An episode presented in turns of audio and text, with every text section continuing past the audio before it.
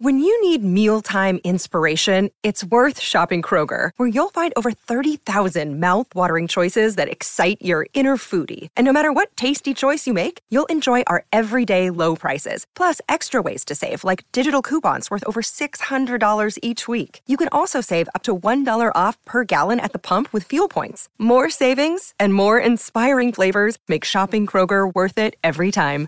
Kroger, fresh for everyone. Fuel restrictions apply. With threats to our nation waiting around every corner, adaptability is more important than ever. When conditions change without notice, quick strategic thinking is crucial. And with obstacles consistently impending, determination is essential in overcoming them. It's this willingness, decisiveness, and resilience that sets Marines apart. With our fighting spirit, we don't just fight battles, we win them. Marines are the constant our nation counts on to fight the unknown. And through adaptable problem solving, we do just that. Learn more at marines.com. With the Lucky Land slots, you can get lucky just about anywhere. This is your captain speaking. Uh, we've got clear runway and the weather's fine, but we're just going to circle up here a while and uh, get lucky. No, no, nothing like that. It's just these cash prizes add up quick. So I suggest you sit back, keep your tray table upright, and start getting lucky. Play for free at LuckyLandSlots.com. Are you feeling lucky? No purchase necessary. Void where prohibited by law. 18 plus terms and conditions apply. See website for details. The dream is made real. Ricky Hatton rocks the world. How do you like it? How do you like it? Wish I was 50 years younger and I'd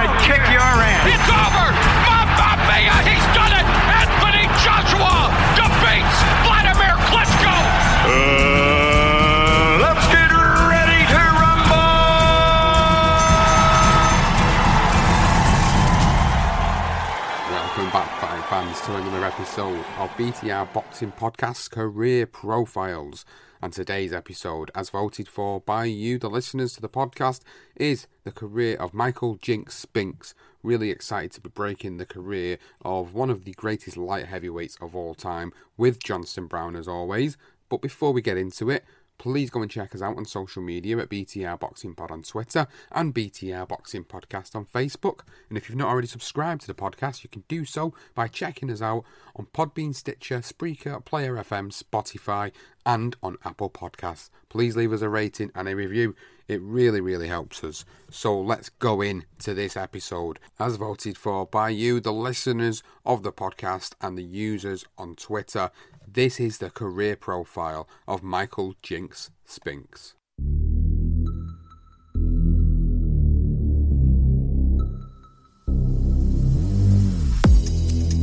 So this is it then, Johnston. We've been waiting to do this for a little while. It's the career profile of Michael the Jinx Spinks. Really looking forward to sitting down with you here and, and breaking through his career and, and his life as well, of course, because it wasn't only a fighter in the light heavyweight division, he was in the heavyweight division, but he also had trials and tribulations outside of the ring, which we'll get into over the course of this episode. And the only the only place we can begin was where it all started for him when he was born on July the 13th, 1956. Yes, yes, he was. Uh, he, he grew up in St Louis, uh, a bit of a bleak neighbourhood. Um, it was a it, it basically the Spinks brothers grew up in a notorious uh, housing project, which is the Pruitt Igoe housing projects, famous for its poverty, crime, and uh, racial segregation. Uh, first occupied in 1954 and then demolished famously with explosions. You can find it on YouTube. It's, it's quite interesting, the projects um, in, the mid 1970s. So, he, you know, he had a difficult upbringing with his family, living in uh, living in a hard area, basically, and a difficult time.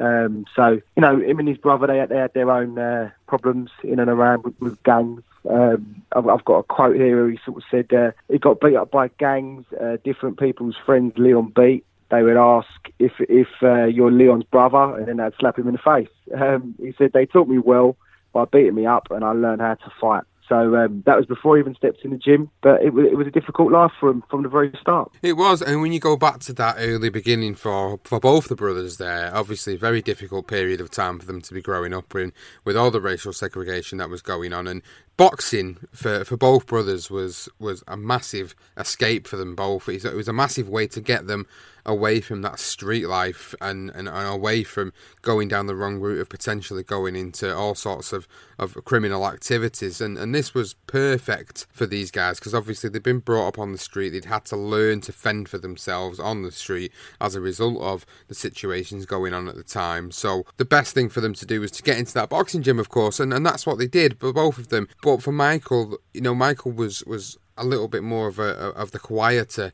Spinks brother. He was the one that kind of just got on with things, whereas obviously Leon was a little bit more brash. So for for, for Michael, this was a way for him to defend himself. This was a way for him to, to get himself off the streets and get himself into something that taught him a discipline and, and taught him respect. And, and that's exactly what he did. And obviously, he, he had a talent from a very early age. And as the years went by and he started to become more prevalent in, in the boxing gym, you know, he, he eventually worked his way into a position where he got himself into one of the most famous Olympics, uh, especially for the for the team USA, of course, was the 1976 Olympics. Was where I think Michael Spinks' name first came to, to prominence uh, as a as a fighter and, and and as a person. The same with his brother as well. Yeah, definitely. I mean, I mean, just just before that, I mean, he did mention a guy when I was sort of doing my homework. He mentioned a guy called uh, Jim Merle, who basically taught him uh, the basics of boxing. So taught, taught him how to use his speed and how to bob and weave. And it was actually there was a funny story that he put out there. Um,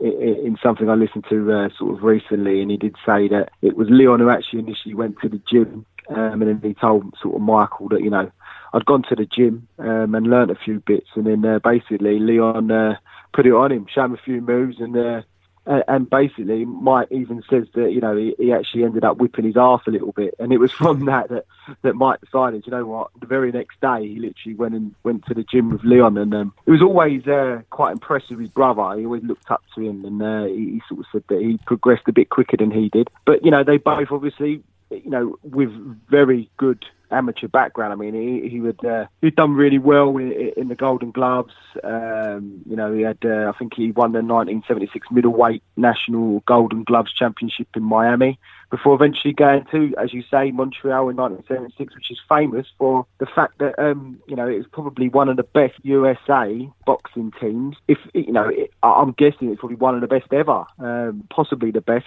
Uh, there was obviously you had the Spinks brothers in there um, who um, both won gold medal. Um, and uh, you also had Sugar Ray Robinson in there as well, um, and Leon Randolph as well as Howard Davis Jr. So it was it, they all won gold medals in Montreal. Um, and and Mike, obviously, you know, he was a bit fortunate with how it with how it panned out for him. I think he got about three buys. I think he got a buy in the first round, and then won the second, and then a buy in the third and the fourth round. So he ended up having to face the uh, the Soviet guy in the final, who he had actually lost to several months beforehand, and, and obviously done the business. He certainly did. His amateur career is actually quite a, a well established one when you when you talk about it. He actually compiled a record of 93 wins with seven losses on his record, which is you know in terms of the amateur side of the sport is really really good because it's very controversial, very difficult. You know decisions can go either way all the time with with the amateur side of the sport. So his accolades sort of ranged from winning the 1974 light light middleweight national Golden Gloves championships. He made it to the finals of the 1975 National AAU, losing to Tommy Brooks. Uh, as you were saying earlier, won the 1976 middleweight national Golden Gloves, uh, and then obviously went to the 1976 Olympic Games in Montreal and won the middleweight gold medal for the United States. And when you go back to, to, to, to what we've spoke about before with the likes of, of Sugar Ray Leonard, uh, I think you was mentioning as Sugar Ray Robinson a little bit earlier on. Uh, oh, you know, Sugar. Sugar. hey, I tell you what, Sugar Ray Robinson was one hell of a fighter, but bloody hell, he wouldn't have been able to do that in 1976. That's for sure. So, Sugar Ray Leonard obviously was was one of the biggest stars to come out of that 1976 Olympics, and and Leon also seemed to get the fame as well out of the back of it, but Michael didn't. I think the strange thing about this story and this career profile is, with the Olympics behind him and, and obviously him winning that gold medal, he returned to work returned to work in a chemical factory in St. Louis, scrubbing floors and cleaning toilets. And that was something that I've never, I'd never really known about Michael Spinks, uh, you know, his life and his career until I started to really dig into it, you know, for this episode. And I was really shocked to sort of see that, you know, out of all the fighters over the years we've seen in the Olympics, you know, this guy was just humble to the fact that he, he just decided, right, well, you know, I've got I've got nothing at the end of this gold medal. There was no one screaming for him to turn him professional. It was just a case of I've won the Olympic gold medal. I'll go back to my day job at the chemical factory, and that was absolutely crazy. It's crazy to even think about that now in this day and age. Of course, with every product of, of the Olympics coming out of it, they all eventually turn over within twelve to eighteen months of of competing, and and the contracts are always there for them, but this was a different era and different period of time, and it wasn't always there for everybody. So we've seen the success of Sugar Ray Leonard getting all these big contracts and all this money off the back of it, and then there's Michael Spinks who just went to go back to his minimum wage job, which was again a bit of a strange one. Yeah, it really was. Um, I mean, I know he, he did go back. Obviously, went back to his job, and he, he, he cared for his mum. Off I don't think his mum was too well, so it was, it was like her main carer as well. Uh, and I did find a quote where he actually said that. Um, uh, I didn't want to turn pro right away. Um, I didn't think I would make it as a pro. Maybe the Lord meant for me to do this and cash in on my gold medal. It stands alone for me.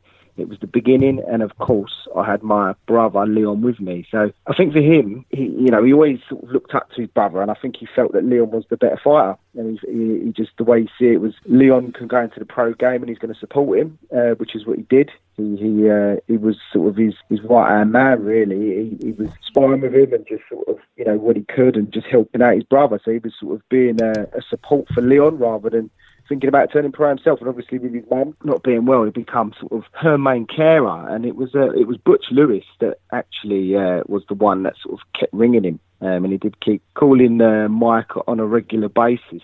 Um, and Spinks actually joked. He said, uh, "I don't know how he got my number. He'd call and say, "You about ready to go pro?"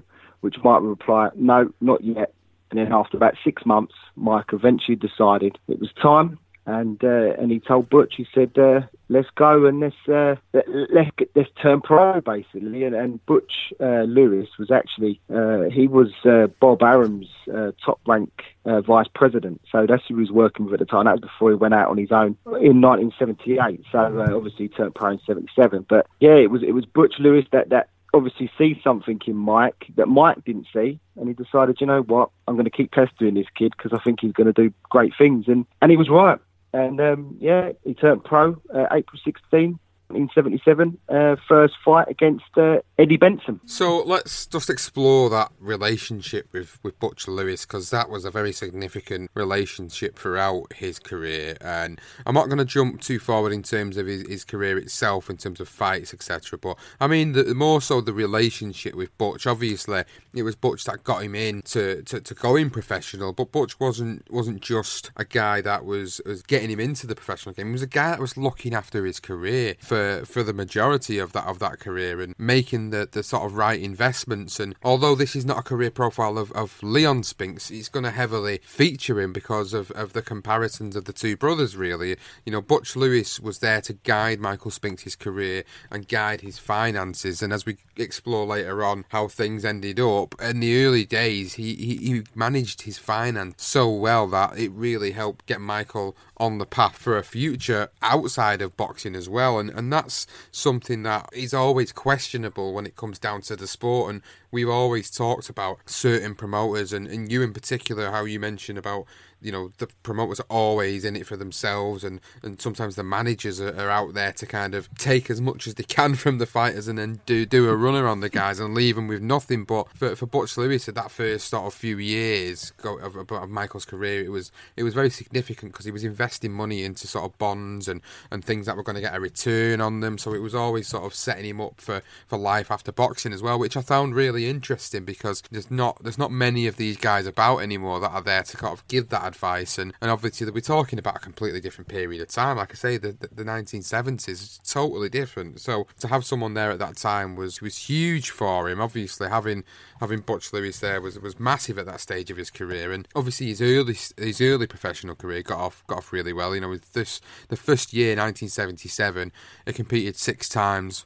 with obviously six victories in, in that first year as a professional, beating guys with mixed records, of course. He wasn't expecting him to go in there with 50 uh, 50 fights in his first 10 fights, of course, but no, he, he got some good victories under his belt in that first year in 1977, which it set him up nicely for what we was going to see over the course of the next eight to nine years throughout his career. He was a really, really un- unorthodox fighter, and that's something that we'll explore as, as some of the fights come up, some of the big fights of his career. But that first year, then, as a professional, was big for him. And also, a little fun fact as well, he's actually made his debut at a venue called The Aladdin in Las Vegas.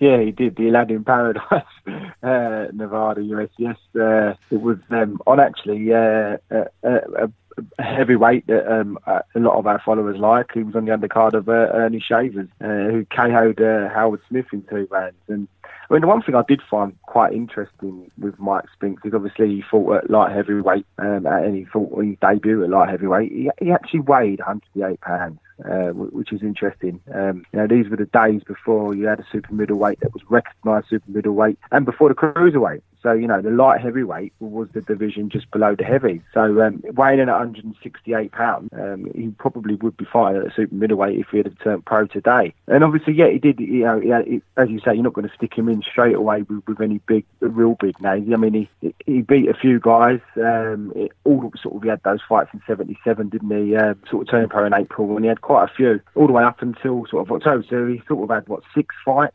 Um, and uh, you know, I suppose the one guy with, with, a sort of they all had pretty much winning records, um, but the one fight that sticks out for me is the Ray Elson fight. He, was a 15 and two fighter at the time, and he got rid of him in one round. So you know, he was uh, he was doing well um, for those sort of through 77, um, and it was sort of as he went moved into 78. The problem with with Mike was was that um, which I didn't know, um, and I later found out, was that he actually uh, had knee surgery, um, which, which sort of delayed his career in 1979, um, and that was the reason why he sort of had the one fight in um, 19 uh, in, 1979. Sorry, so it's the one fight he had in 79, had two in 78, and then one fight in 79, and, and and basically the knee surgery just delayed his career. Um, and also, his brother Leon um, was actually sort of he was struggling a little bit uh, with, with drugs and alcohol. Um, you know, he, he did actually fight um, on the uh, Leon Spinks Muhammad Ali. Uh, the first fight, he was on the undercard against uh, when he fought Tom Bethea, um, and which was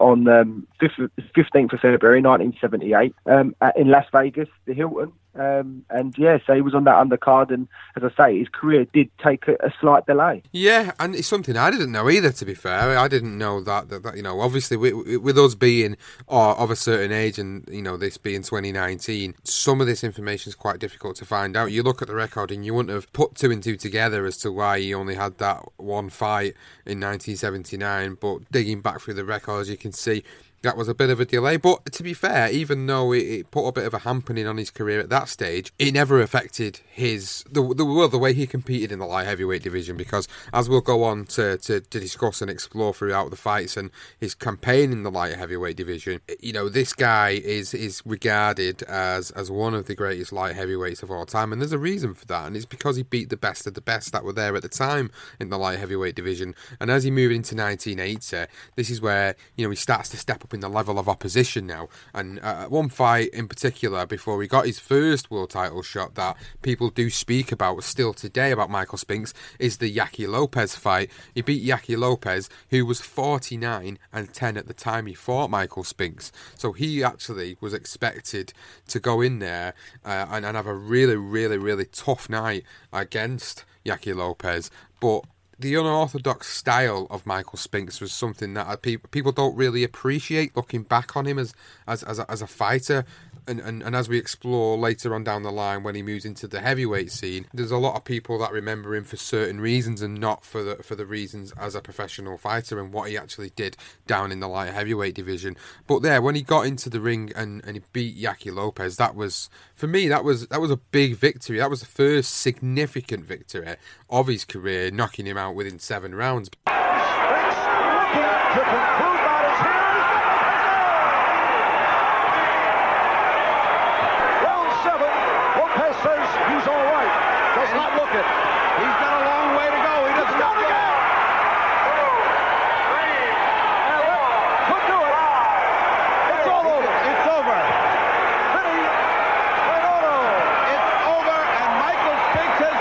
You know, he had to fight me differently for all the rest of them.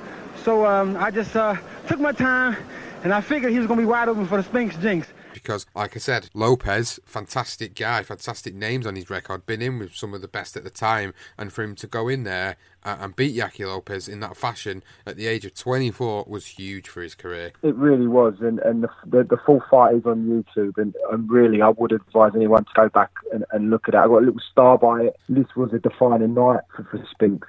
Uh, Yaqui Lopez had four um, four failed attempts at world titles, and um, you know it was one of Spink's most entertaining fights. Uh, it, it, was a beautiful right-handed uppercut that was set up the finish for an excellent right hand, and, and I tell you what, it's, it's, a, it's an absolute peach of the finish, uh, and Lopez really did get stopped in, in, in emphatic fashion, and. Um, it moved and it made people stand up and take notice of, of, of this guy, this young guy coming through, Michael Spink. Well, then we move on, and then he gets the victory over Willie Taylor, and then again another victory. This was in 1981 against former light heavyweight champion Marvin Johnson. This, uh, for me, again watching back on this particular fight, just sort of led me to believe that if you're watching Michael Spinks at this period of time, you're starting to get very excited about the potential of this guy becoming uh, a light heavyweight champion because he goes in there, he beats a guy who'd, who'd had four failed attempts but was shown he was at world level in Yaqui Lopez, and then he goes in there and beats a former champion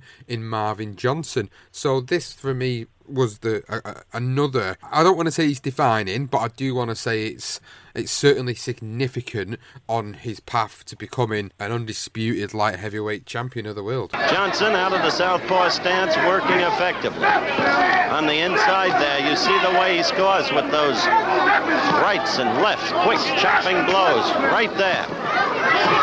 Not getting any foot movement. Ring small, 17 feet 5 inches. Oh, good right to the belly.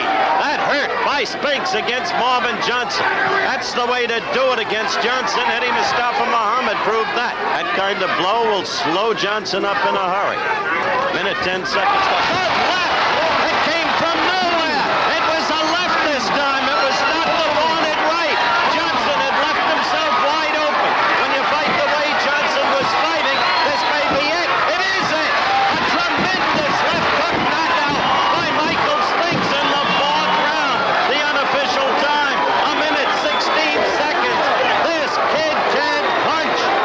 Absolutely, and this this made a huge statement. Uh, another big victory, and Marvin Johnson obviously is a Hall of Famer. Uh, Johnson had lost the WBA strap almost a year to the day against Eddie Mustafa Muhammad by 11th round TKO. None of the top light heavyweights at the time, so Eddie Mustafa, um, uh, Muhammad Qawi, uh, Victor Galindez. Um, who was actually KO'd by Johnson in the 11th, were able to finish off a World Boxing Hall of Fame inductee in that sort of style. And it was a stunning left uppercut, which knocked Johnson clean out. Uh, and it was also an eliminator, uh, although they didn't call it eliminator, but it was an eliminator for a shot the WBA holder, who was Eddie Mustafa. Um, and uh, and basically, it, it, put him in pole position to move on to fight Eddie Mustafa. It was his next fight. Uh, and um, Mike does say after, he said, uh, I saw the picture, uh, the, the picture perfect left hook and then I took it. I don't think anybody would throw a better left hook, Spink said. And he basically said, hey, if he got up, then I would have quit that day. So, you know, it, it was an absolute belter of a shot. And, and, and Marvin Johnson, again, as I say,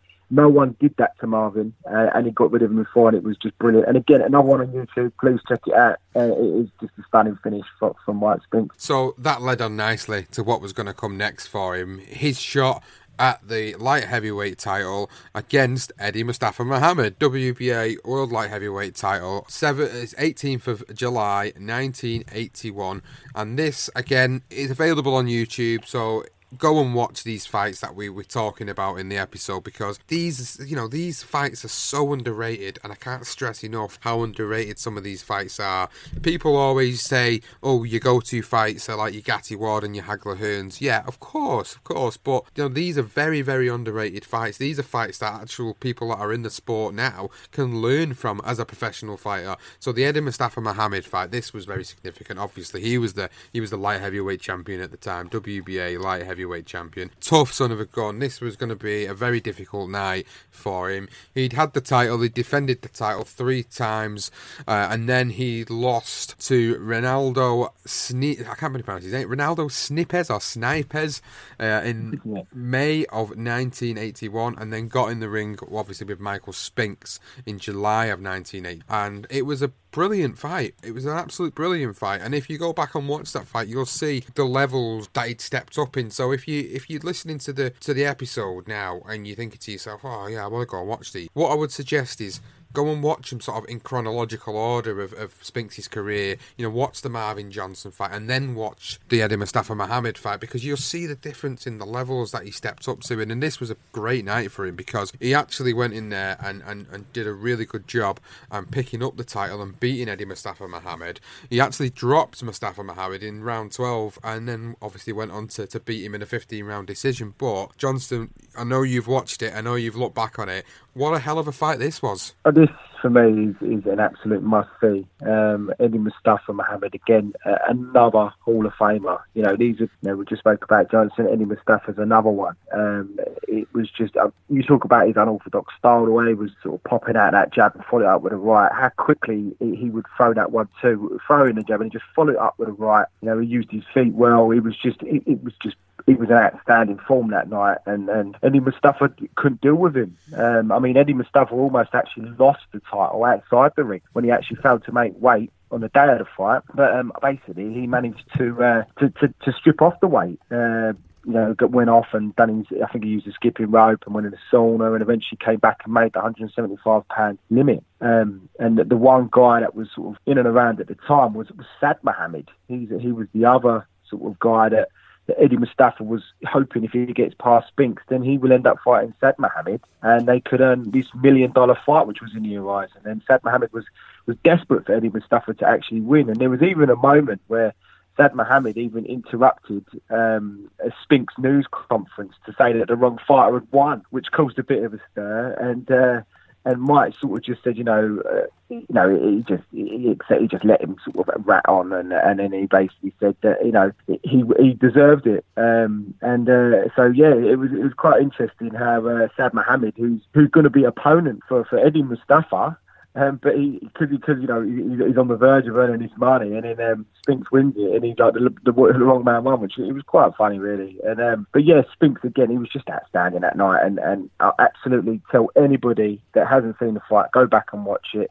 Um, Eddie Mustafa also, just just a little fact for you, he was actually in the film uh, Raging Bull. If anyone hasn't never seen it, um, and he actually played uh, Billy Fox, who was an opponent uh, for Jake LaMotta. So just an interesting fact for you there that Eddie Mustafa in Raging Bull as well. So we move on then from obviously that first title in his career, getting that victory. He makes uh, three, four, I think it's three or four defences um, before he, he, moves on to another significant fight. I, I, think it was around, um, in fact, it was around about five defences he made of that title, picking up TKO victories against Vonzell Johnson, Mustafa Wassaja, Murray Sutherland, and Jerry Celestine, picking up all them victories, fighting in the Playboy Hotel and Casino in Atlantic City, defending his title in what a what a great place to defend you, your, your world light heavyweight title in the Playboy Hotel and Casino. I bet that was uh, an interesting night afterwards, weren't it? Definitely. But but going on to to, to, to, to the fight with Dwight and Muhammad Qawi, I think this is where we need to sort of touch on some of the somber moments in the career of Mike Spinks because prior to, to, to this fight being made in his life, it was a massive turnaround because unfortunately his wife had passed away due to a tragic car accident at the age of only 24 years, leaving him with only a two year old daughter at the time. And I, I honestly, you know, I never knew this. I never knew it. I, obviously, I know a lot about certain fighters and, and some significant parts of their careers, but it was something I never knew about Michael Spinks is that he lost his wife so young at that period of time with a two year old daughter as well. And just, it was just so sort of heart wrenching to read. Obviously, both being fathers ourselves, it was kind of like, you know, how did he sort of manage this career? Of his and, and still was able to be a father. But he had the help of Butch Lewis there. When I was talking about Butch Lewis's relationship with Michael Spinks earlier, this was something significant because after the passing of his wife, Butch Lewis was there. He was looking after the money, but he was also helping looking after his daughter as well, which was I thought was a nice little touch at that period of time. The fight with obviously Dwight Mohammed Qawi was was was massive. It was a, a big money making fight. It was for the undisputed light heavyweight championship. At this time, there was only two titles available. So back in the day when we all talked about the best fighting the best, there was only two titles available at the time: WBC and WBA. And Dwight Mohammed held the WBC, and Michael Spinks held the WBA version. This was the un- first one of one of the first big sort of undisputed light heavyweight bouts in in boxing, and and what an absolute fantastic fight and fantastic night. But before we go a little bit into that particular fight, it was so big that obviously it was going to be broadcast by the big daddies of boxing at the time, which was HBO. They wanted this fight. It's been rated as one of the best fights in the light heavyweight division of all time, and there's a reason for it because it's absolutely fantastic. It really was. It, it was. It was. It's an absolute stun. It was. It was billed as the, the brawl for it all. Um, and I mean, it was just just before the, the fight with, with Johnny Davis in, uh, in sort of September uh, 1982. If anyone, you know, that fight is a lot of these Spinks fights. They're all on YouTube. I literally, I followed every fight from back to back all the way through his career, and it was, just a great watch. And I'd, you know, I'd advise anyone, you know, you got the time to do it. But um, yeah, so like uh, Qawi was actually at at the Johnny Davis uh, fight, and, and it was it was being hyped up in the ring after. So now that was in September. Obviously, as you say, the tragic news of in January '83 where he loses his wife, which is just dreadful. And then obviously he's got this big fight, um, and, and and it's considered to be his best performance, uh, considering everything that was going on after. You know, some you know who knows? I mean, how you can get yourself ready and mentally prepared. You know, sort of three months later. To, to, take a mad, the biggest fight of your life, um, and, and, it just it just shows you that what Spinks is about. That you know, he said the boxing, the training, that's what helped him get through it. Um, and literally just before the fight as well, um, it was his daughter sort of asked him if if mum's going to see the fight, and, and he broke down, you know, and that was literally moments before he sat walk down that aisle to, to, step into the ring. So, you know, really difficult emotional time for Spinks. And for him to compose himself and produce the performance that he did was quite simply outstanding. Um, I mean, even saying that, even Dwight Mohammed Qawi, he had problems as well. He actually was diagnosed with pneumonia a week before the fight as well. So they both had their problems and they both produced a, a, magnificent fight. And it really is. It, you know, we, we, we do legendary nights as well, Sean, and this could quite easily be a legendary night with everything that surrounds it and the build up to it, and then obviously the actual fight itself. It just didn't disappoint. And you know, Spinks was down twice in the eighth. One was called a slip. Uh, I, I, do think it was more of a slip. The second one looked more of a knockdown. Um, but Spinks, you know, that was the only real. I mean, saying that it, it, was a very tight fight, but Spinks, the way he just popped out that jab, he dominated with, with that jab. It was, I tell you what, he had, he had power in both hands as well, Spinks, and and what a magnificent fight it really was. And it was just, it was, you know, undisputed at the time, as you say, only the two titles on the line, and, and as I say, it's definitely one that um, maybe we should be looking at and putting in the poll because it really was a fabulous fight. And and one other thing was, it was actually they, they kept calling him Dwight Braxton on the footage. And the reason for that is because Dwight Mohammed Qawi, which he changed his name from Dwight Braxton, is basically because of the selling aspect of it. It was uh, everybody knew him as, as Braxton uh, and not Qawi, so that was why it was always you always hear Dwight um, Braxton on the footage. So yeah, just just an interesting point. They've done it just to earn some more money for the fight, basically. Braxton stalking Spinks as he has the entire fight crowd on its feet in appreciation here. Braxton still unable to find him. The left hand over the head of Michael Spinks. And Dwight Braxton is running out of time. He doesn't have that much time, Barry. And then here, a fighter gets very, very desperate. This is the best time to frustrate a fighter. When time is running out and you know your head on points and he knows he's behind, Spinks doing the right thing, just boxing. Spinks still on his bicycle, trying to stay in the middle of the ring. It would appear that that would be all he would have to do to win this fight. And he's doing a good job. You can see how much time Dwight Braxton has left. 23 seconds.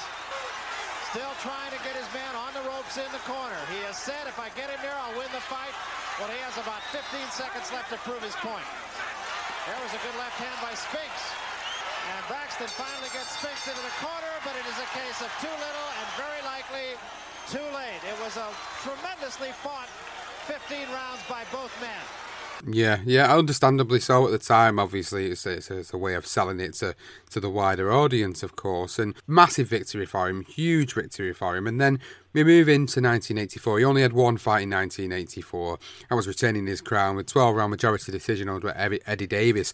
Now, it was interesting that they actually set the rematch with Qawi uh, for September of 1984. Literally a couple of weeks before the fight was scheduled to take place, he actually got called off because Qawi was injured during training.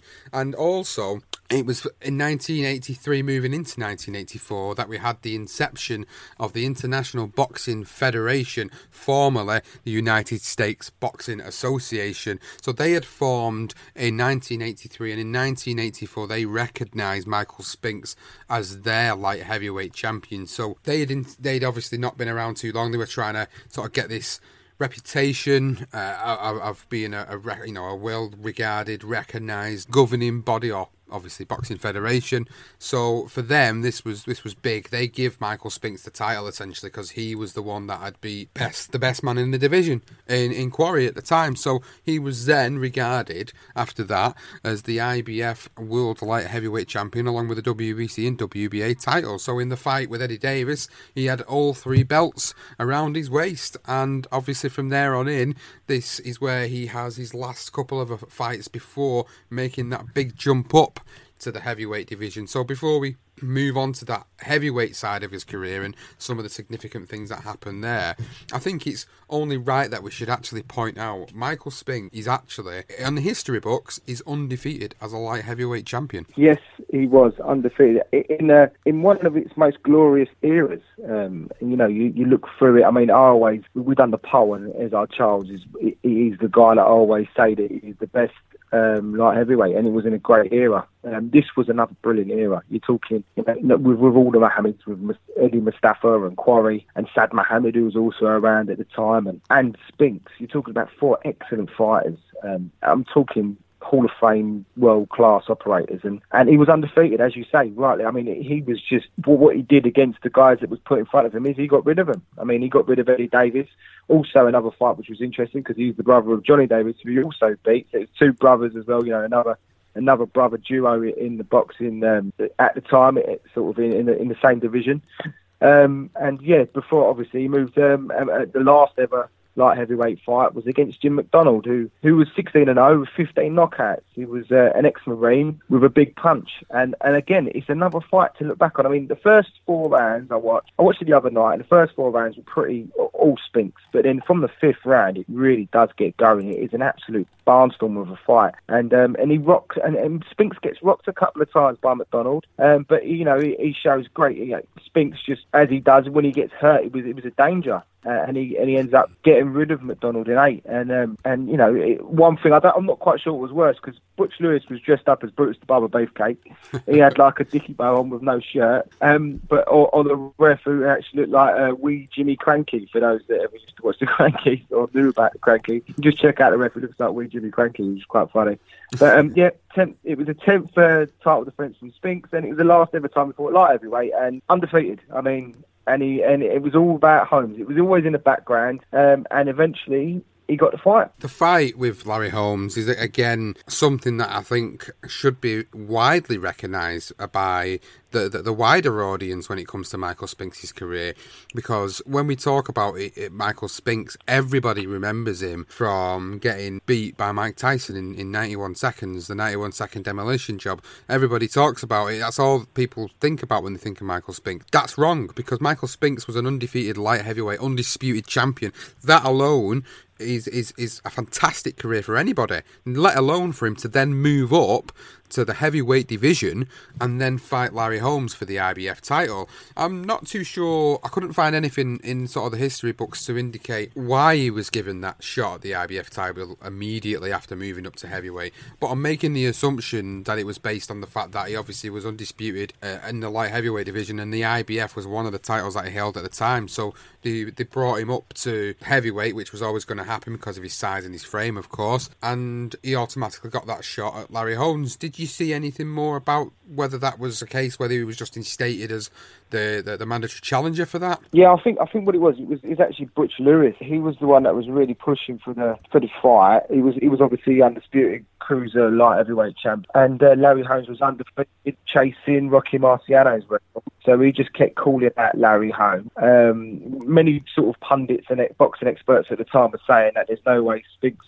could fight at heavyweight. And then in the end, it was just it was made. There was there was no one around for home to take on at the time. Well, as as what they say, as what Lewis said, and, and sort of Larry as well. And and it was the fight that made sense. And with it being um, a light heavyweight moving up to heavyweight, with the historic chance of becoming the first ever light heavyweight to win a world heavyweight, and then obviously Larry Holmes also being 48 and 0 at the time, and obviously one fight away from from chasing and and, and sort of joining Rocky Marciano's 49 and 0 record. I think those two elements together made this fight massive, um, and I think that was why it was made. I think initially it was meant to be happening before Jim McDonald. um, and then Jim McDonald came in sort of what last minute, but um, I think after the Freddie, the David Sears fight, they were saying, you know, we'll, we'll get that on. And then obviously, I think because it, I, am guessing because Larry had another fight and, he, and he, they just wanted to make it his 49th fight. Um, and many tipped Larry to win the fight. So I think that's where it come from, Sean. That that was from the assumption from what I got from sort of watching on YouTube and what I read. So I just think it was more of a historic event. Ladies and gentlemen, here is the decision of the judges. Judge Dave Moretti scores 143 142. Judge Harold Lederman scores 143, 142. And Judge Larry Wallace scores 145, 142. For the winner, by unanimous decision, and new IBF heavyweight champion of the world, Michael well, it was a historic event, of course, because the winner was Michael Spinks. Michael Spinks beats Larry Holmes via a controversial 15 round decision. So this was was was big. This was big and it was historic in the sense that not only did he move up to to heavyweight from light heavyweight to win a world title, but he was also, with along with his brother Leon, was the first pair of brothers ever to win World Heavyweight Championships. Only ever followed by Vladimir and Vitaly Klitschko, which I found uh, insane to even think about. And I think it's a fact that unless you're a, a, an absolute boxing historian who's got that wealth of knowledge, you're not going to really know about this information. So the fact that he's come up as undisputed light heavyweight champion, undefeated, goes in there, beats a 48 and 0 undisputed, uh, well, unbeaten heavyweight champion, should I say, chasing the record of Rocky Marciano. And let's not forget, Larry Holmes, in his own right, was an absolute beast in the heavyweight division during that period of time. So for Michael Spinks to then move up and get that victory over him was was well, it was an upset. It was classed as an upset, and he was actually voted Ring Magazine Upset of the Year. Seven years a heavyweight champion of the world. When most people like Howard Cosell, Gil Clancy, Cus D'Amato, say Larry Holmes would never be the heavyweight champion. I went wrong somewhere, and I became the heavyweight champion. I went wrong by beating every challenger came. I went against all odds and became the heavyweight champion of the world. Even coming into the last days of the fight, I was kind of upset because things that I was hearing from the Marciano family, especially his brother, kind of upset me. I think he's back in the back. And never like to take anything away from a fighter.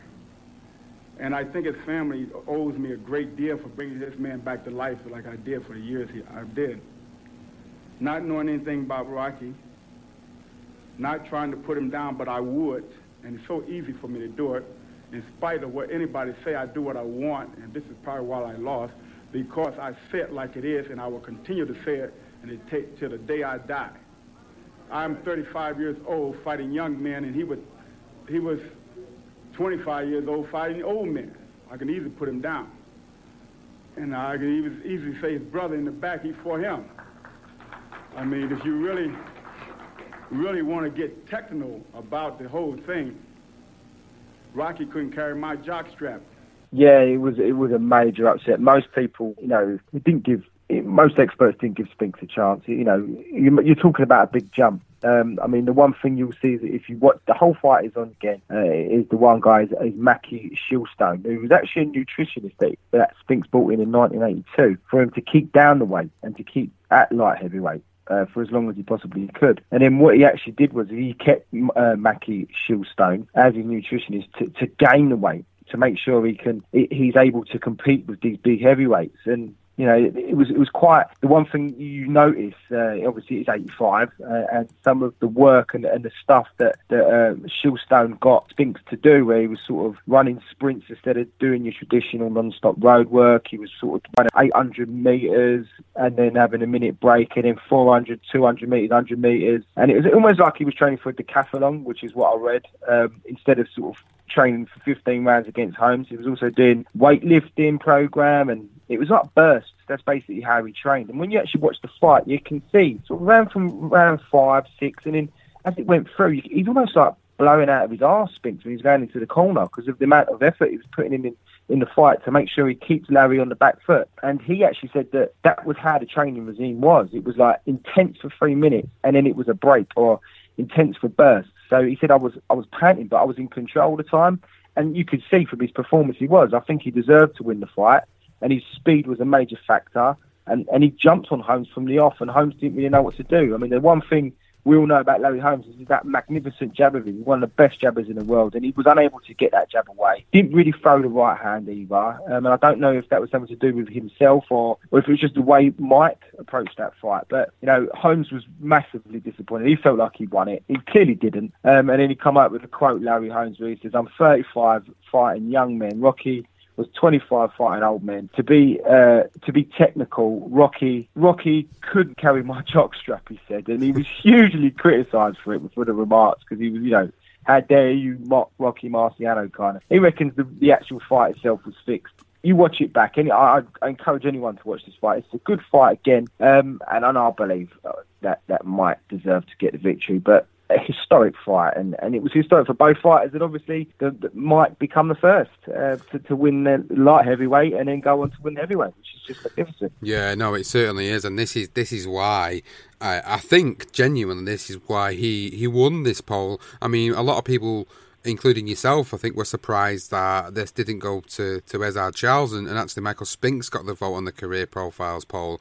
And, you know, when you look back at it and we talk through it, it makes it more prevalent as to why a lot of people probably voted for him. When you say it like that, it's it's actually massive accolades, really, when you think about it. So obviously he beats Larry Holmes. It was a unanimous decision the first fight just correcting myself from earlier, it was the second one I was thinking of when it was a split decision. Now, the second one was significant as well because obviously it was a rematch, and secondly, it was part of that unification series in the heavyweight division that we've spoke about in previous Legendary Nights episodes. So they had this tournament with obviously all the champions eventually looking to meet for one undisputed unification fight. Very much similar to what we've got with today's World Boxing Super Series, trying to get all the champions in there to all fight each other and, and go to the final with all the belts being sort of undisputed to, to one particular champion. We know Alexander Usyk, cruiserweight champion, he won all the belts in that division.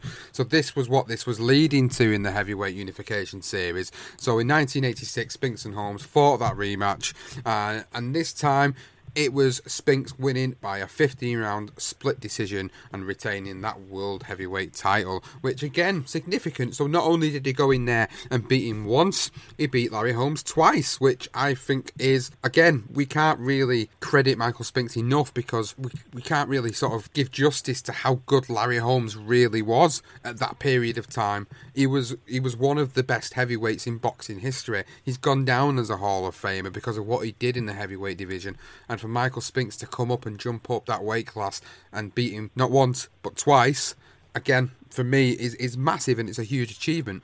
a massive achievement, and and again, um, I mean, the credit to Butch Lewis as well was the fact that you know it was he finally started to earn some money. Spinks got a purse of two million, Holmes got one point two five million for that rematch, um, and and and again, I mean, it was a closer fight. I, I personally probably, I mean, I've only watched it once, and I felt Holmes probably just just edged it to be fair, but again, Spinks you could you could have gone either way. It wasn't really like a, a nothing controversial. Obviously, Holmes felt like it was, um, and he, he ended up going into retirement for a couple of years following the defeat. Um, and he even said, uh, "HBO can kiss my big black behind."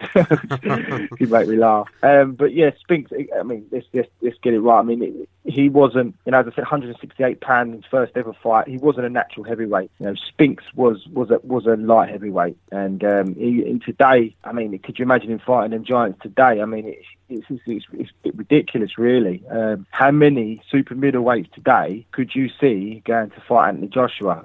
I'm telling you now, not many. I don't think any, to be quite honest with you. Um, it's like putting Callum Smith in against Tyson Fury. Um, it just doesn't seem it doesn't seem possible. It doesn't seem logical. But you know that just shows you again, Michael Spinks how, how much of a fantastic fighter he was, and I think people just they forget about that, and I think he gets forgetting about forgotten about by the I suppose the casuals the people that, that can't be bothered to actually look into what Mike Spinks was about. Um, and and again, I mean the other thing was Eddie Futch was both their trainers. Eddie Futch decided not to go in either of their corners for the first one. Um, I can't quite recall what he did for the second. I don't think he went into either in the second. I'm not 100% sure of that or certain. Um, I don't really remember watching the second uh, too recently, so I, I, can't honestly tell you. But um, so yeah, Eddie Futch was behind Spinks as well, which again, I mean, Eddie, Eddie's a, a legendary trainer, um, and and as you, I mean, you mentioned with, with Spinks, just his unorthodox style, but he had power in both hands, and and to do what he did at heavyweight, I mean, it's just exceptional. It really is. I can't tell anyone enough how exceptional it was, and and even moving on to Stefan Tangs, Tangstad,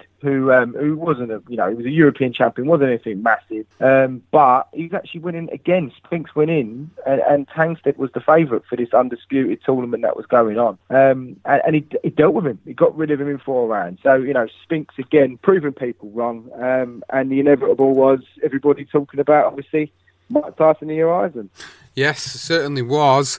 But it was interesting that, you know, we, we, talk about where what led on for, for Michael Spinks after this. So obviously after he beat Tangstad, he was due to fight Tony Tucker. Now, this is where it becomes interesting in the history of, of the, the heavyweight division because at this period of time, you've got Mike Tyson, obviously absolute animal, peak Mike Tyson at this point, and then you've got Michael Spinks, who obviously was the IBF champion at this point. So, in February, of 1987, Spinks was actually stripped by the IBF of his heavyweight championship for refusing to fight the number one contender, who was Tony Tucker. And guess who makes another appearance on this podcast uh, on a different series? He always seems to be coming up.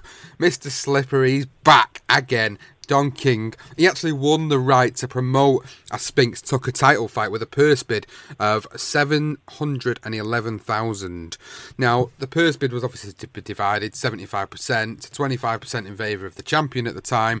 So it means it would mean Spinks would have only got just over half a million for that. So instead of doing that, because he refused to fight Tony Tucker, he decided to go for another matchup, which was going to earn him a purse of $4 million, which was Jerry Cooney. So I've got to first of all say props to the bleeding IBF, because the IBF, even today, if the champion refuses to fight the challenger or doesn't agree to fight the mandatory challenger within a certain amount of time, they strip the, they strip the champion. So it looks like they've always been the same from day one by doing that to, to Michael Spinks. So Michael Spinks obviously then goes on to fight Jerry Cooney and knocks him out within five rounds in June of 1987. What was interesting about this is, although he'd been stripped of the IBF title, the Ring magazine had actually considered this to be a world title fight. And also, there was a dozen state commissions in America that also considered this to be a world title fight, even though on record it wasn't, which I found really interesting that although the IBF had took this stance and stripped him, it was pretty widely regarded that he was still a champion, which is actually the point where Michael Spinks is now known as a as a lineal champion because of the fact that the Ring magazine regarded that fight as a title fight. Yeah, um, sounds quite familiar, doesn't it, Sean? Um, in terms of today, um, yes, uh, he was the man that beat the lineal champion obviously Larry Holmes. So, although no title, no belts around his waist, um, he was considered the lineal heavyweight champion. And, and you know, to, you know what? When when I first looked, so I was looking back at this undisputed tournament, and I see that obviously Spinks decided to, to fight Jerry Cooney, who who by the way, I must say that you know, I think I think this guy was was tipped to be some sort of massive star Um, and and it,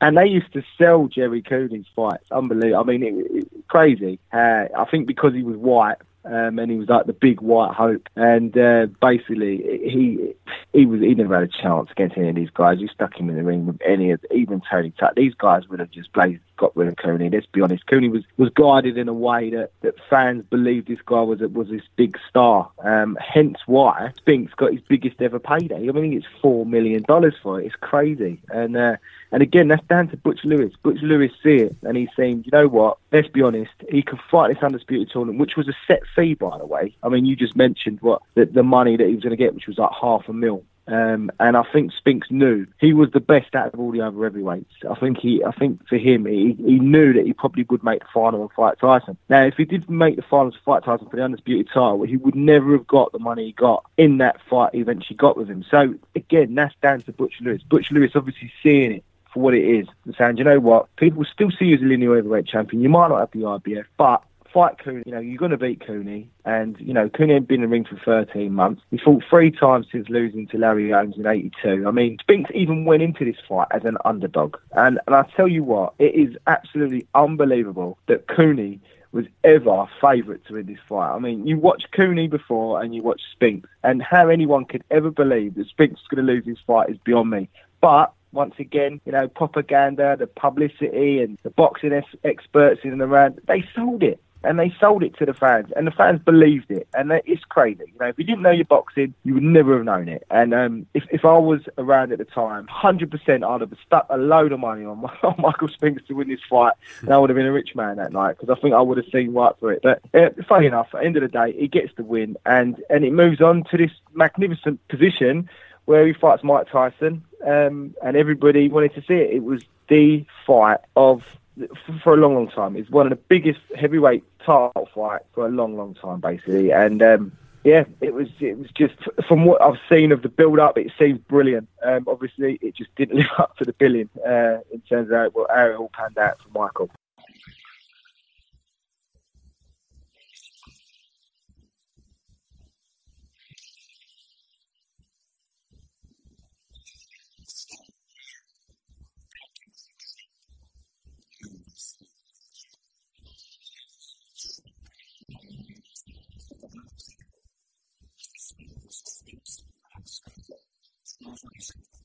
Well, it was actually billed once and for all. It was huge. You go back on on the, the history and you can actually see some of the great hype for it. There's actually a, a great little uh, advertisement that's been done, promo for it, where they, they've obviously kind of done it in a way where they've shot it where Tyson sort of stood on one side looking up at Spink because obviously he was the taller man and they're both sort of saying a few words to each other. It's, it's corny as shit. It's, it's a typical 80s 80s commercial really and an 80s promo, but actually it's, it's really nostalgic to look at and I really enjoyed looking back on that, you know, how, how it would have got you excited at the time for this because obviously this was the undisputed world heavyweight championship and that's not something that that happens very often in boxing with the politics of it these days. So you know back at this period of time this you know Mike Tyson the the undefeated young hungry guy again you know the the former undefeated undisputed light heavyweight champion and, and regarded as obviously IBF champion going going into this. Tyson was actually the IBF champion going into this particular fight because beat Tony Tucker for the IBF version of the title, who'd actually won the vacant version against James Buster Douglas. So it all ties into one nice little circle, really, of, of, obviously history and how things went on after this particular fight. But it was obviously massive. It was massive. This was, uh, at the time, the biggest fight and the richest fight in boxing history. It was around about 70 million is what was made from this fight, and Tyson received 20 million, Spinks received 13 and a half, and obviously the, the, the rest is history really, isn't it? This particular fight is is is massive. It's massive, but it's also one of the things which I think is is sad for, for Spinks in his career and, and how people look back on his career and remember him, uh, uh, uh you know, as the guy who got sparked by Tyson in 91 seconds. Now, it was interesting when I read back uh, about Spinks's recollection of that particular fight, and he actually said, you know, he wasn't even nervous as, as much as what it looked like on, on the footage. He actually said he went into the fight as he did for any other fight. But most people, when they watch the entrances and, and the demeanours and the way the body language was, you know, in the ring, it looked like Tyson had already won that fight before the fight had even started. And it was crazy to see the events unfold and, and watching back on it as, as one of them fights where you said it quite rightly, absolutely hyped up, massive fight, but in some respects didn't deliver the way people wanted it to because it was a one round blowout. Yeah, and I'm with you. It really is. Uh, I mean, I'm just sort of running through Spinks' career. I mean, I was one that said he did look petrified. I mean, he did look quite scared to me. I still think it today. I mean, he even turns around and he said in a recent, um, I think recent, I don't know how recent, I think it was like a couple of years ago, he said, man, I wasn't scared one bit. There was always nerves and worries. I, if I've had a problem in camp or something like that, but I went in feeling okay. There were times I felt like I might get knocked out, but I'll say every single Mike Tyson opponent has had to imagine that, but I wasn't scared in the slightest. Hand lands to the head of Mike Spinks. It's Tyson all the way here in round number one. Vicious shots to the body. Nothing really heavy landing yet, but he's taking them. The uppercut. Body shot. Down goes. Mike Spinks for the first time. The count is up to four and five and six and seven and eight. That was a body shot that took him down. Here comes Mike Spinks in. He leads to the right hand. Down he goes. I don't think you get up from this. Mike Spinks is laying flat on his back. The count is up to five and six and seven and eight. He won't be able to do it. It's all over. Mike Tyson has won it. Spinks almost fell back through a dramatic first round knockout for Mike Tyson. Unbelievable strike. It came in the first round. So to his credit, he still to this day said he wasn't scared. He said that he knew he was up against it. Mike had the had the beating of him for power, strength, and youth. He felt he had the legs, experience, and speed, but his speed let him down, and that's what how he sees it today. I mean, he get he, gets questioned a lot about it, and, and, he, it's probably one of the first things he gets asked, which is which is ridiculous because I mean, I, to be honest, I look at the Spinks brothers. I think Leon beat him Ali, and I always think I, I always thought of Mike Spinks losing to Mike Tyson. Um, but sort of going through his career, you know, he spent over 21 hours in the ring without defeat, totaling 31 fights, 21 knockouts.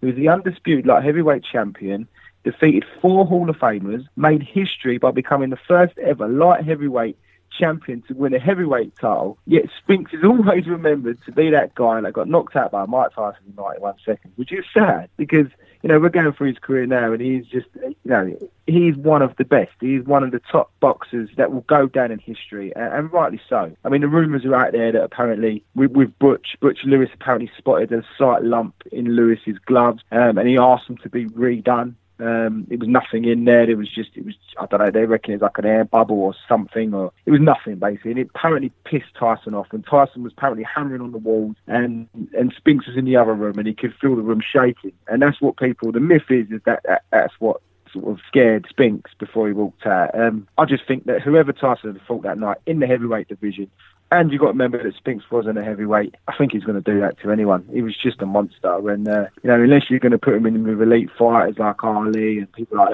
that, um, and Joe Louis, then, you know, maybe it wouldn't have gone that way. But Spinks wasn't a heavyweight, and Tyson would have destroyed many, many heavyweight in the form he was in at that at that time. I think we need to put this uh, the the magnitude of this fight at this time into a little bit more s- perspective statistically. So I was talking about some of the revenue from earlier on. Uh, so it grossed around 70 million, which was 10 million more than the previous record holder, which was the Marvin Hagler Sugar Ray Leonard bout in 1987. $12.3 million came from the 21,785 line gate that came in. You had a further 800,000 tickets which were sold at closed circuit television theatres. So it basically they'd put it on in the cinemas for people to go and watch it in the cinemas. So they'd sold over 800,000 tickets. So that, that, that generated $32 million alone. And wow. it was just absolutely crazy. It's estimated to have generated 344 million in gambling revenues in Atlantic City over that typical four day weekend, which again, so you've got thousands of people there gambling all sorts of, of money, which I thought was ridiculous. And obviously, when we get a big fight, it still happens today. All the celebrities come out. The celebrities come out, you have former world champions coming out. Uh, you had guys like Sean Penn, Sylvester Stallone, Jack Nicholson. You had Oprah Winfrey, Billy Crystal. You know, these are all people well known at this period of time in the 80s. Carl Weathers, who plays Apollo Creed in Rocky. And you even had Chuck Norris there at ringside for this particular fight as well. So, yeah, good old Chuck. So, you know, this was absolutely crazy.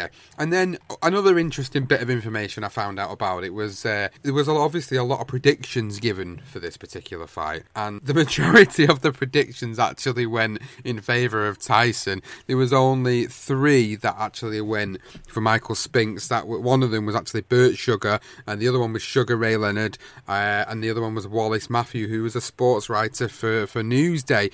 The rest of them were people like Angelo Dundee, who significantly actually predicted it'd end in one round. So Angelo Dundee said this fight was going to be over. Tyson knockout in round one. So yeah, yeah, he got that nailed on the head completely.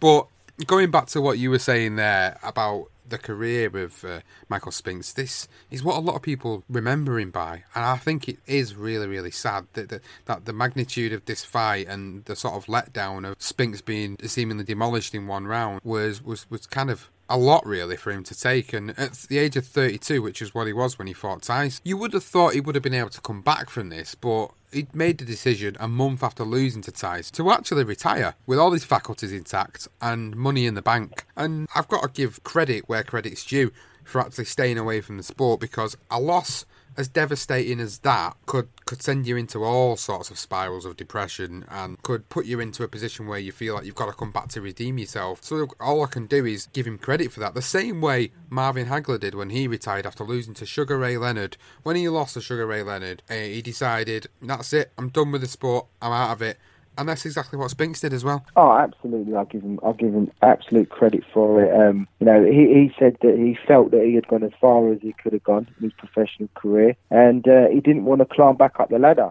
to start over again and try and get back to that level. Um, I mean, reading between the lines and sort of reading other people's perspective. Um, I mean, we mentioned the knee surgery he had early in his career, and he sort of had that slight delay. Um, apparently, that was something that was playing effect. And, and when you watch Spinks, especially with him being in the heavyweight in the way he fought Larry Holmes, for instance, I mean, he needed his legs especially against someone like Mike Tyson. I think any fighter that fought Mike Tyson in '88 would have needed their legs, and they needed to take this further. Um, it would have been interesting to see if he didn't get caught. What would have happened? Whether uh, Tyson would have, what, what would have happened if we if it moved in sort of like in, from six rounds, say, and whether Spinks, I think Spinks would have taken over in that fight. Um, obviously, you know, it, it, it, it, was what it was, and he got done in 91 seconds. Um, it is a shame, but uh, again, I mean, you got to give the guy credit to turn around and say, Do you know what, I've, done, I've had enough.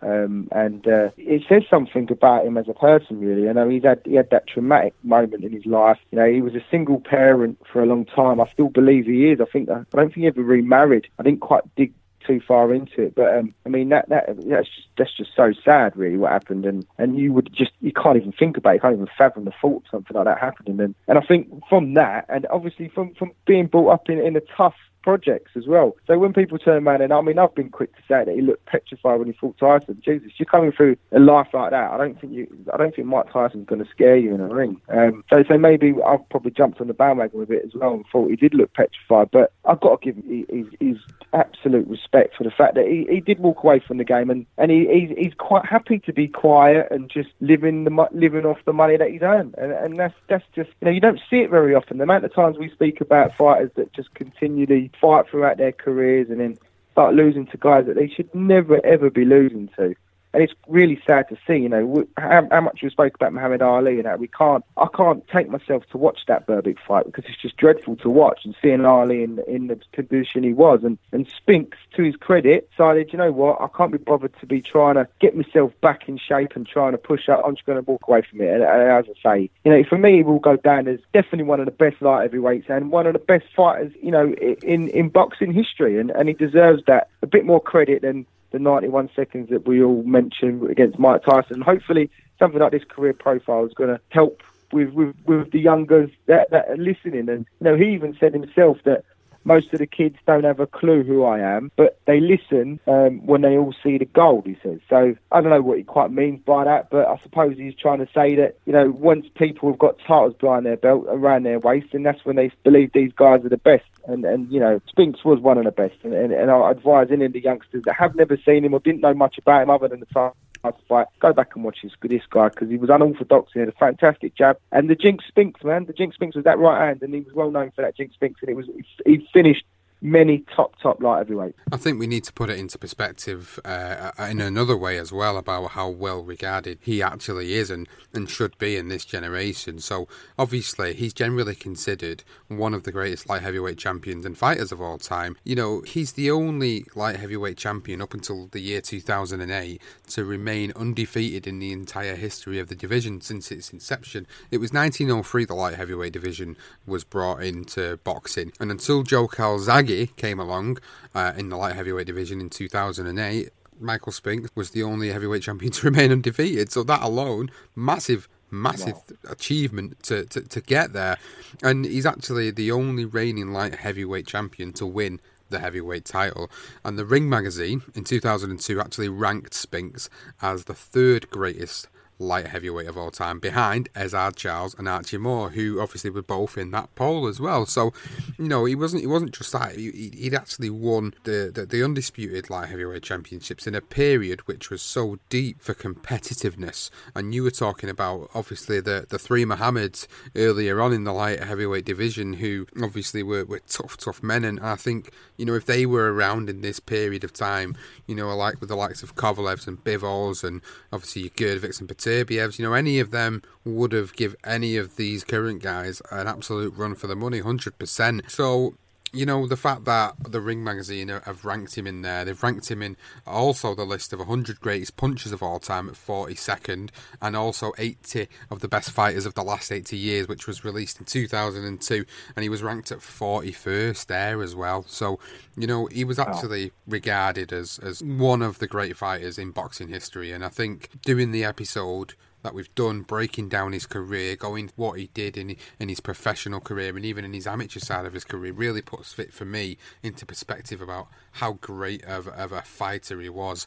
And moving into to, to his retirement and his later years, I think the most significant thing that happened there was something I was alluding to a little bit earlier in the episode about Butch Lewis. Now, this was something I was I was surprised to sit down and read about, knowing that obviously Butch had really guided his career to to, to, to the dizzy heights of what he got to, really. So he'd actually remained close personal friends with him, uh, you know, helping him train fighters, making public appearances together. And 2011, Butch Lewis passed away. He died from natural causes. And then it was reported around that time that Spinks had actually sued the Lewis's estate, alleging that the promoter had failed to properly manage more than $24 million Spinks had earned in the ring and that he violated their agreements.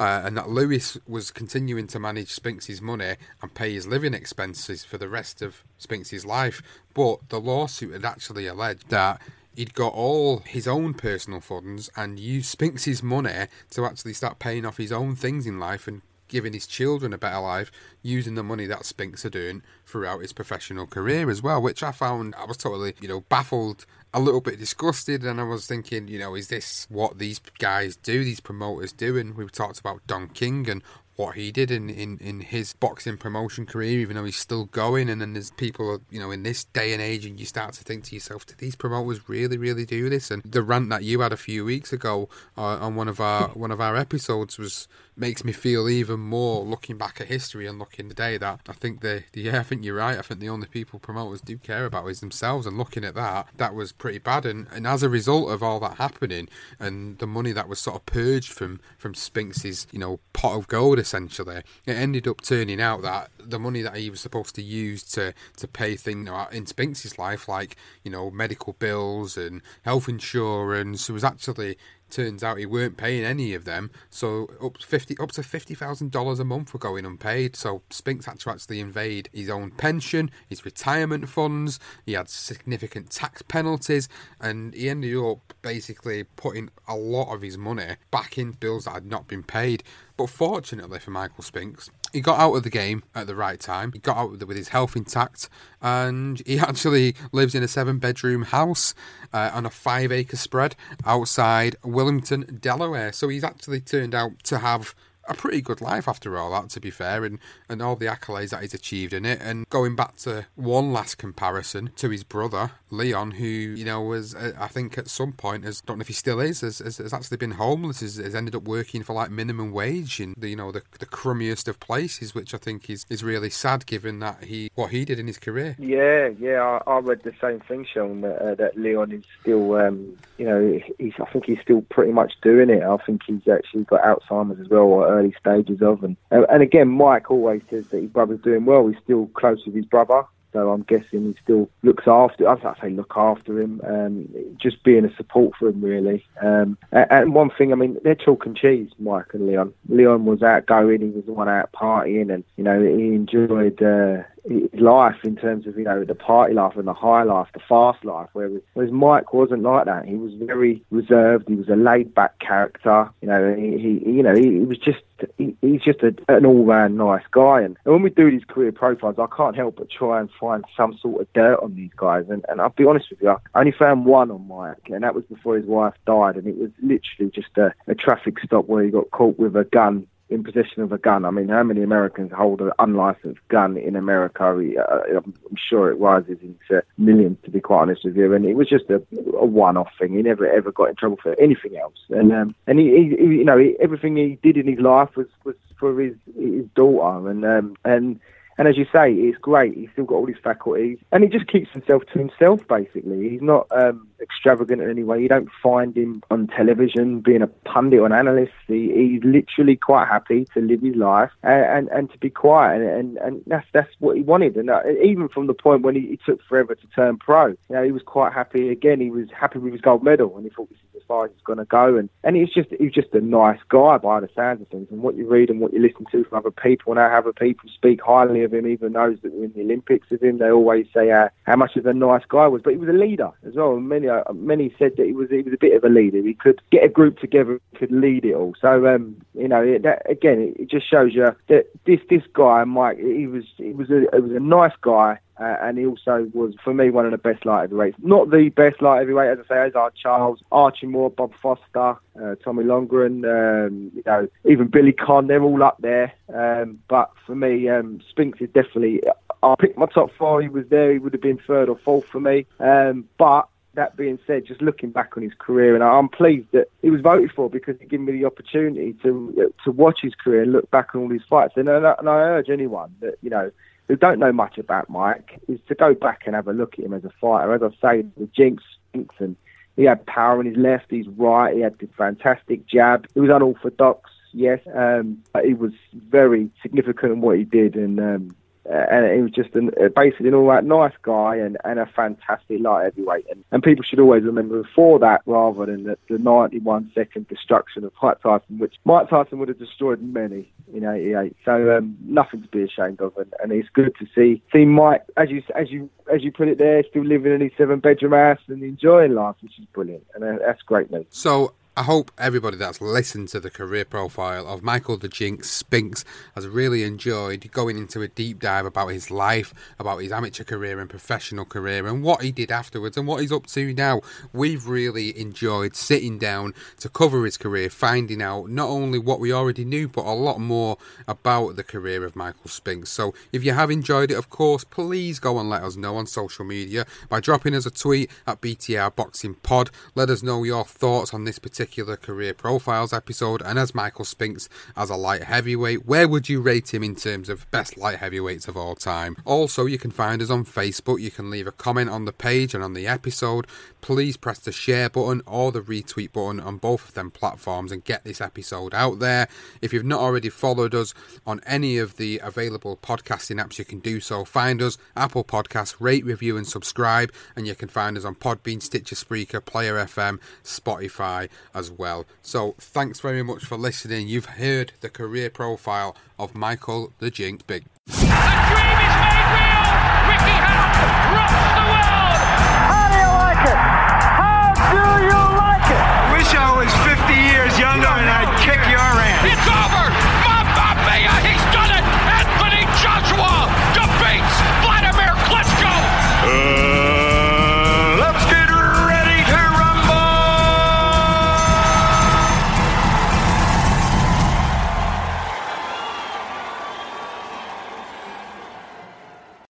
Sports Social Podcast Network.